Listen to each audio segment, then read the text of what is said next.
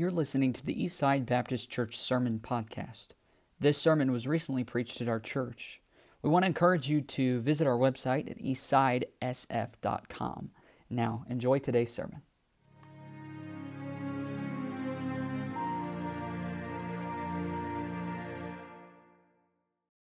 Luke 22.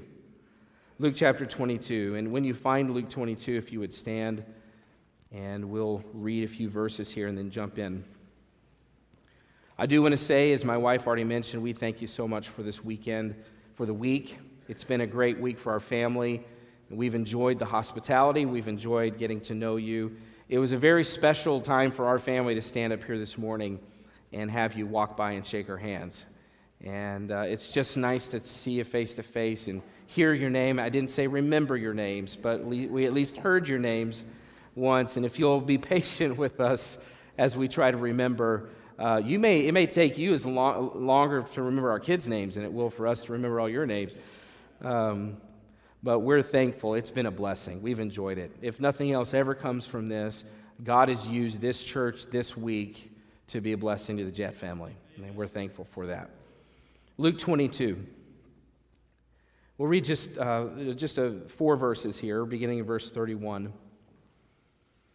And it, it may be a little bit different type of message tonight, but I, I feel like this is something God has led me to say kind of from my heart.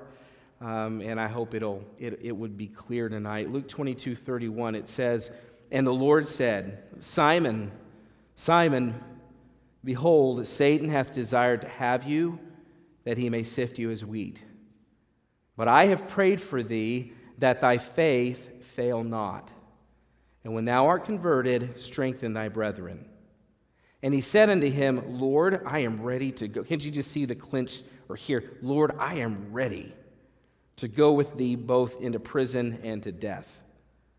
And he said, I tell thee, Peter, the cock shall not crow this day before that thou shalt thrice deny that thou knowest me. Tonight, I would like to just spend a few, a few moments uh, preaching to you about the danger of transitions. The danger of transitions. Let's pray. Thank you, Father, for your word, and we pray that you would bless it tonight. And I know, Lord, I pray that you would help call me and help me to convey this clearly. You know where my heart is and and I'm just asking that you would bless our time together, help it to be profitable, help us to have open hearts. And I thank you for these good folks. I pray that you'd bless them and continue to work through Eastside Baptist Church. And Lord, we're thankful for all that you've done for us in Jesus' name. Amen. Thank you. You can be seated. So, before this question comes up tonight, afterwards, during the question and answer time, then I have to answer the question that may be on everyone's mind, and that is no, I have never been to prison. Okay? In case you were going to ask that, I just wanted to mention that I haven't. My wife, on the no, just kidding. Okay. On the other hand, you know, I know that some in here may have, you know, spent time for one reason or another. I'm thankful that God brings us past our past. Um, but there are two things I assume about being in prison, and that is number one, I would not last very long. I don't think I'm cut out for that. But two, if, if the old World War II uh, prisoner of war movies that my dad made me watch as a kid, if those are true, then I know exactly how to escape. See, it's pretty simple. All you have to do to escape is wait for the guards to have a shift change.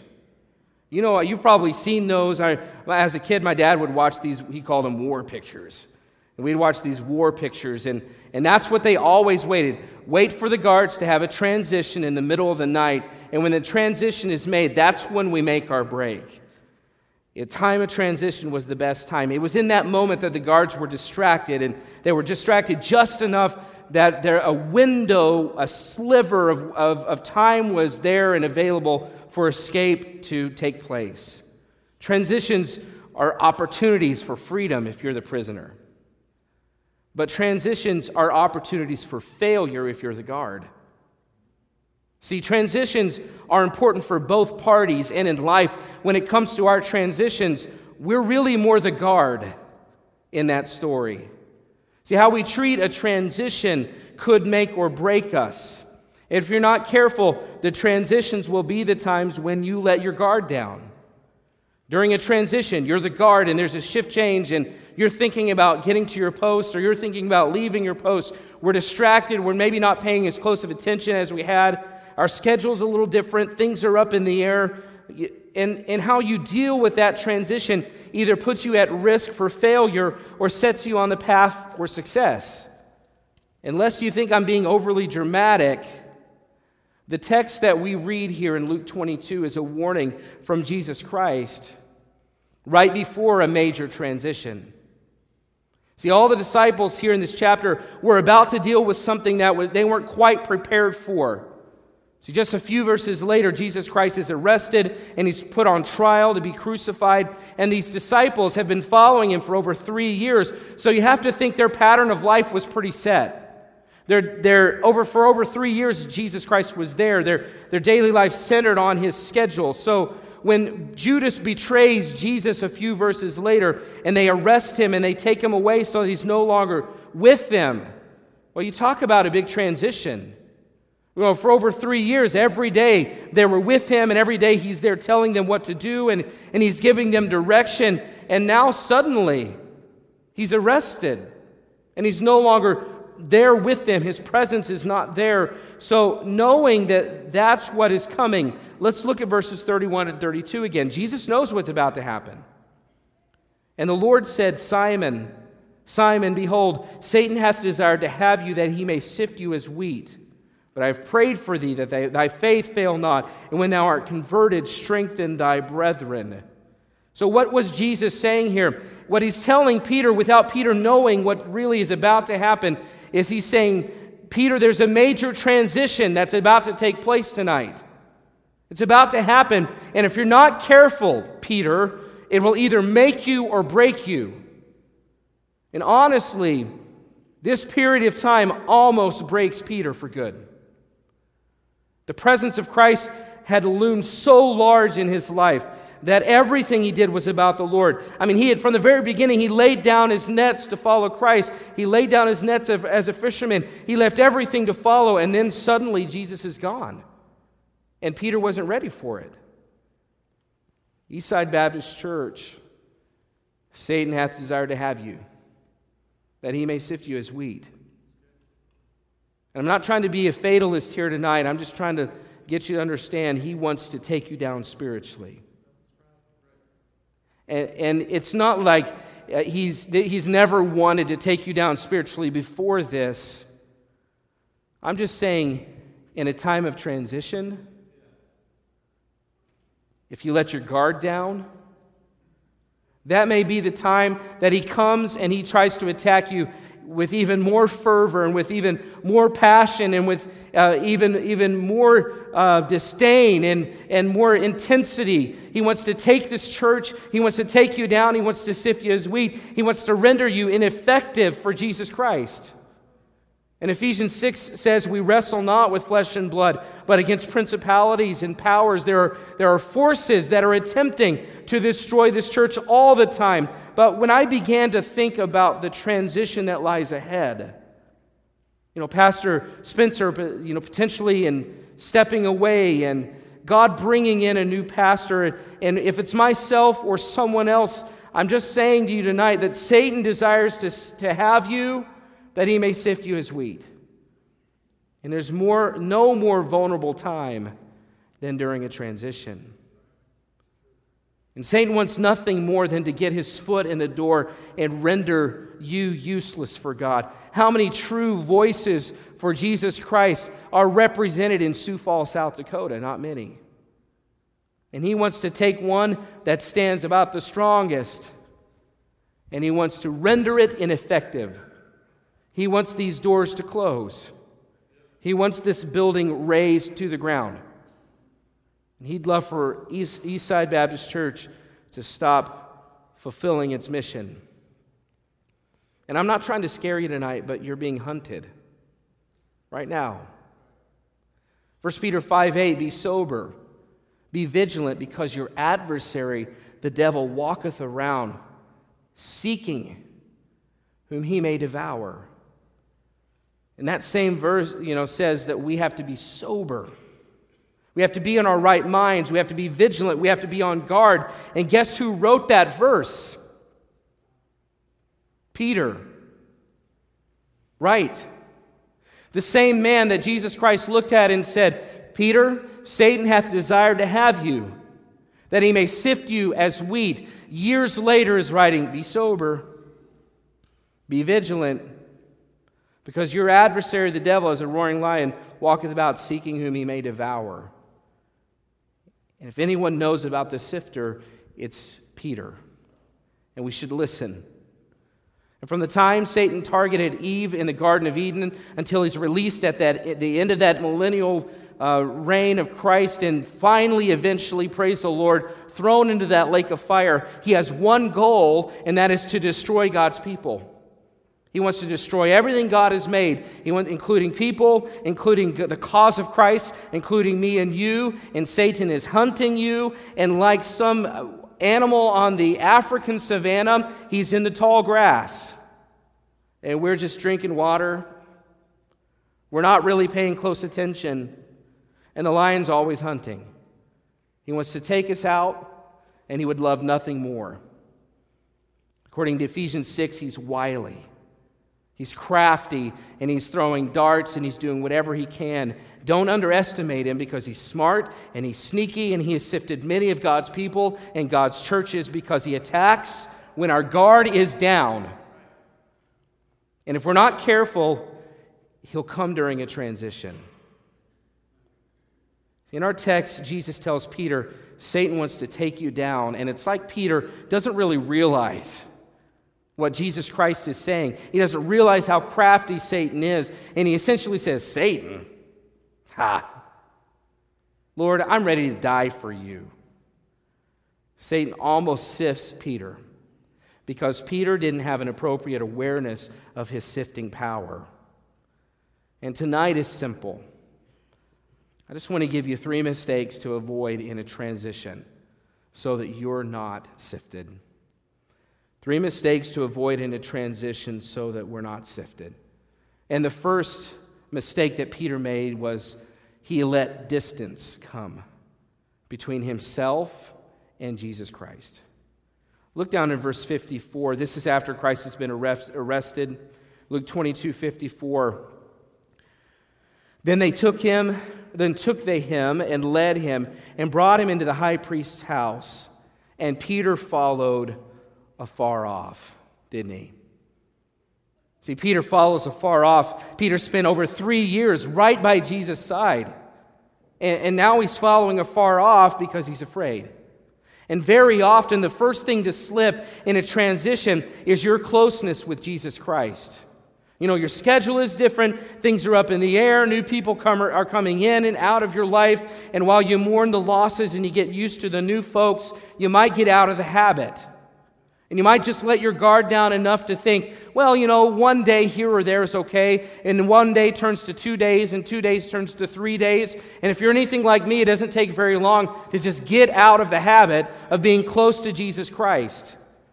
And a transition is the worst time to allow distance between you and Jesus. You, you, and you need Jesus Christ now more than you ever had. Your relationship with Him is more important now than it's probably ever been. Just the knowledge that Satan is lurking should keep you close to your protection. But especially knowing how vulnerable this time is should make you say, I will not leave His side. Your own walk with God will determine some very important things. The closer you are to Christ, and this is a really important one in the midst of a transition, the closer you are to Jesus Christ, the less defendable you are. I mean, you talk about, and Brother Spencer, you could, t- you could say this better than I. You talk about how Satan gets his foot in the door, and that's through a fence. And I don't mean a fence, I mean offense. When we're not right with the Lord and we're not as close to Christ as we need to be, and we're not seeing things as clearly as we ought to, it seems like we're bothered by everything. Psalm 119, 165 says, Great peace have they which love thy law, and nothing, shall offend them. See, if you're not close to Christ, uh, you're not in the Word. And if you're not in the Word, you will be offended by everything. In Eastside Baptist Church, if I could just implore you with as much passion as I can convey in this moment, stay close to Jesus Christ, if for nothing else, so that when something happens that you don't like, it's not offensive to you. Because if Satan is going to take this church down, he's not going to bring a bulldozer to the front door. He's going to start between this brother and this brother, and this sister and that sister. And during a transition, when everyone's guard is down and things are different, and you know, we're kind of just kind of loosen up on a few things, if you don't stay close to Jesus Christ, everything bothers you. In other words, there's no more important time for unity than right now. And there's no way for unspiritual people who are not close to Jesus Christ to be unified. It just doesn't happen. See, if you're not close to Christ, you can't bear the fruit of the Spirit. And if you can't bear the fruit of the Spirit, then you'll be filled with works of the flesh. And if everyone is in that frame of mind, watch out. So, this would be the worst time to allow distance between you and Jesus Christ. You need Him now more than ever. If you don't want to be sifted, refuse to allow distance between you and your Savior. Remember, we're talking about space. And Satan, the great sifter, is waiting for it. All he needs is a sliver, and you're sifted because a lion never attacks the herd. I mean, a lion finds the outliers, and he finds the ones that are by themselves, and that's what he's going after. So Peter made the mistake of allowing space, allowing distance between himself and Jesus Christ. And the second thing, the second mistake that Peter made is in verse 55. It says he sat down among them. Look at verse 55. And when they had kindled a fire in the midst of the hall and were set down together, Peter sat down among them. And you might say, well, what's wrong with that? Jesus was around the lost, he was around believers all the time. And I know that's true, but what was Jesus' reason for sitting among the people? He was there to reach them. He was there to tell them about their sin and God's judgment and God's love. And I'm afraid to tell you, unless you were mistaken about this, Peter's not soul winning around this fire. His reason for sitting down among unbelievers is to blend in. He's hiding out. And in a transition, you might find yourself withdrawing from the people that you need the most and finding a different circle to associate with. Well, you know, the new pastor, he won't notice that I'm not there. You know, I, I, I can spend some time doing these other things that I, I've been hoping to do, or it just doesn't feel the same. And, and I, so I'm not going to go on Sunday nights because, you know, it's just not the same. And, or his preaching, and this may be very real, his preaching isn't as good. So I don't need to go as much. And I understand it. When things are different, it's not easy. I've been through transitions before, and the last thing I wanted to do was just stay the course because it feels so different. And you just want to kind of ah, make a change. And I understand, but the danger in that is God is clear. Number one, God is clear that his plan for edifying his people to be more like Jesus Christ is through the local church. So it's not something that you can just bypass at your own discretion. But second, if you back off here, you'll fill that void with something inferior. Because that's how we operate. We operate with, within a community and we appreciate the relationships. And most of us attach ourselves to a community somewhere. And for some, it's school or your workplace or your neighbors or your family or some club or sports or activities or whatever it is. But the primary community in your life as a child of God ought to be a local church. And if that's not first, it's pretty easy to become imbalanced. And by that, I mean we make the non spiritual things the priorities. And the only source of spiritual strength, I mean, think about it on a weekly basis, outside of your own time with God in the scripture and through prayer. What other voices in your life are you hearing spiritual things from? I mean, you, you don't hear it at the grocery store, and if you go to public schools, kids, you're not hearing it at the public schools, and you're not hearing it on the ball fields, and, and you're not hearing it at, at whatever clubs you're involved in or activities. And I'm not saying that those things are wrong, but if we elevate those things to the position of priority in our lives, and we kind of let the church and this circle right here be lowered so that the spiritual voice in our life becomes quieter and quieter and quieter, we are setting ourselves up to be sifted. And I've known many good church members who, for one reason or another, they backed off of their commitment to God's house, to that local church, and very soon they find themselves being most heavily influenced by non spiritual voices. And Peter and the disciples parted ways when this transition happened. That strong circle is now broken apart. And Peter ends up sitting around a fire with non believers. And you know what he did? He sat down to warm himself by the world's fire. He jumped into a new circle that wasn't going to help him spiritually, and the circle he chose was what took him down. It's what put him in that position to fail. And this transition is not the time to detach yourself from Christ or this local church. These are the ones that influence you spiritually. This is your family. This is your community. From this room right here are where the spiritual voices will be coming. You must make the choice to plant yourself among God's people. Instead of detaching yourself from this local church, plug in even more. Find a ministry, volunteer, be accountable to somebody, because I'll tell you this the world's fire seems warm, but it will always burn you. And right up front, you think, wow, this feels nice and good. But after a while, you realize it's leaving scars. And a lot of God's people in a time of transition, rather than plugging in, they're unplugging. Be careful of being drawn into a community that is not concerned about your spiritual life. Transitions are dangerous because they make us think it's time for change. And some of you will be sifted if you sit down in a circle near where the lion hunts. Satan's circling that fire, and sometimes we have no idea. So Peter made the mistake of allowing distance between himself and Christ, and then he sat down in the wrong circle. And then, third, he chose to blend in rather than be bold. See, Peter's confronted three times around that fire. Remember, he just he told Jesus Christ just a chapter before, I will die for you. And this little girl comes along. And then two other men come along and they all identify him as one of Christ's disciples. And, and we, I'm not going to read it. You'd probably, I think you know the story, but here's bold Peter. Just, just six verses before, he hacked somebody's ear off.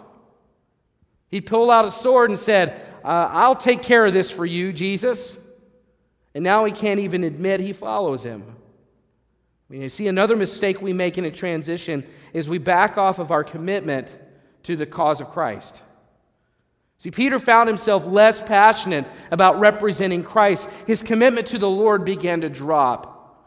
And I don't think that there's any, there's no accident that when someone backs off of the circle, then their personal commitment to the cause of Christ also starts to trend downward.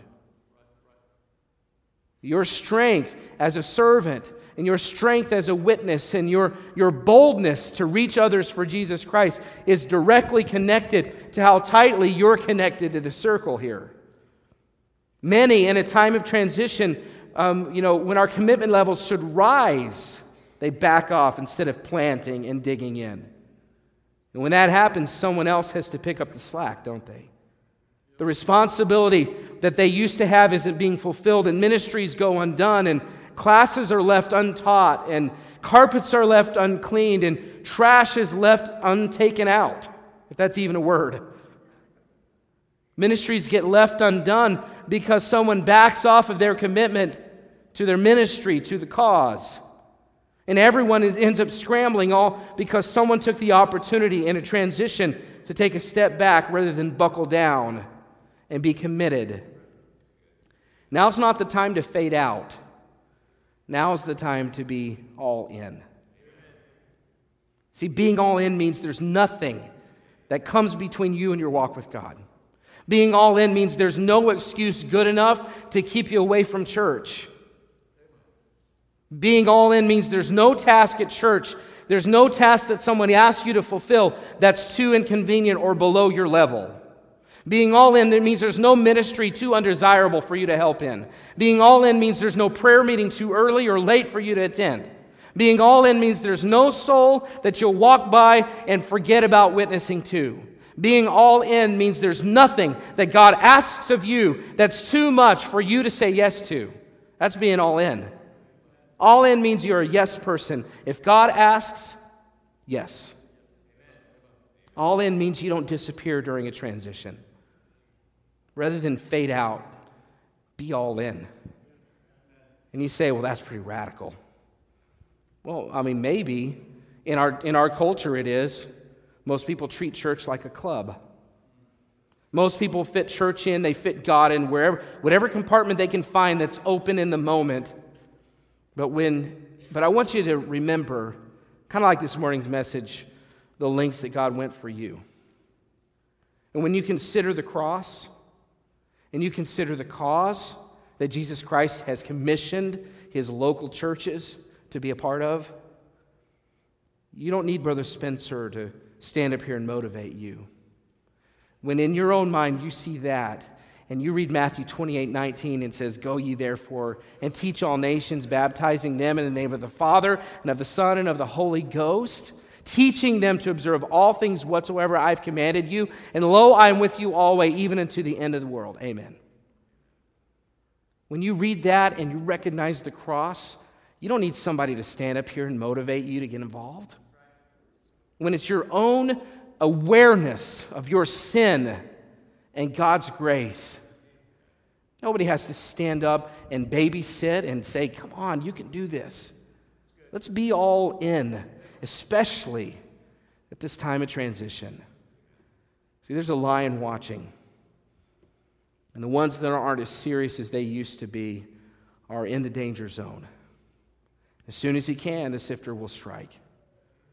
So, if you want to come out of this time of transition unsifted based upon these mistakes Peter made, I'd say this stay close to Christ, stay connected to this circle, and stay committed to the cause.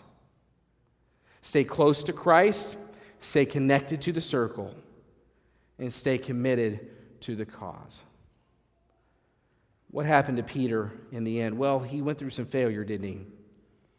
But look at verse 61. And the Lord turned and looked upon Peter.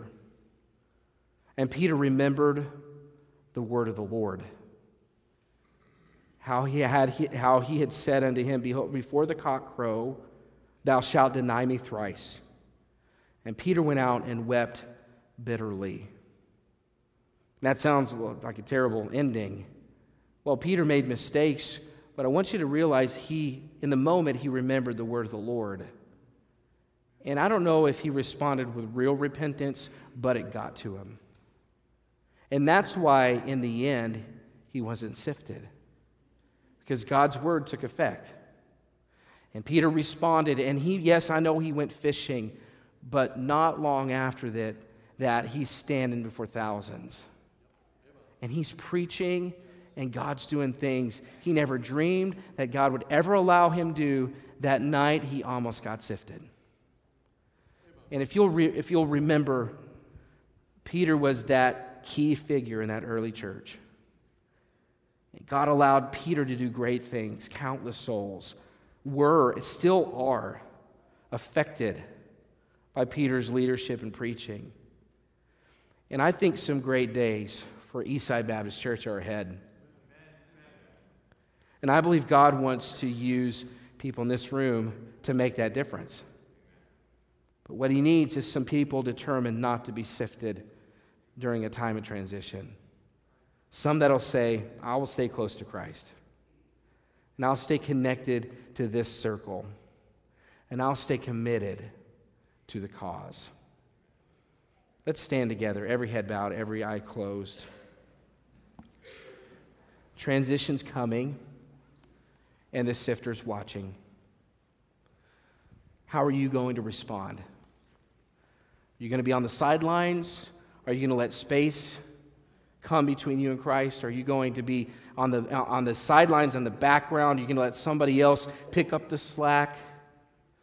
Are you going to say, I know the sifter's watching, I know the sifter's lurking, and I know a time of transition might be the most dangerous time in our church. But I refuse to be the one to let the sifter get me. Stay close to Christ, stay connected to this circle, and stay committed to the cause. I'm going to pray, and here in just a moment, we'll have a time of invitation. If God's spoken to your heart, as He has with some already, you take the time to respond as you need to.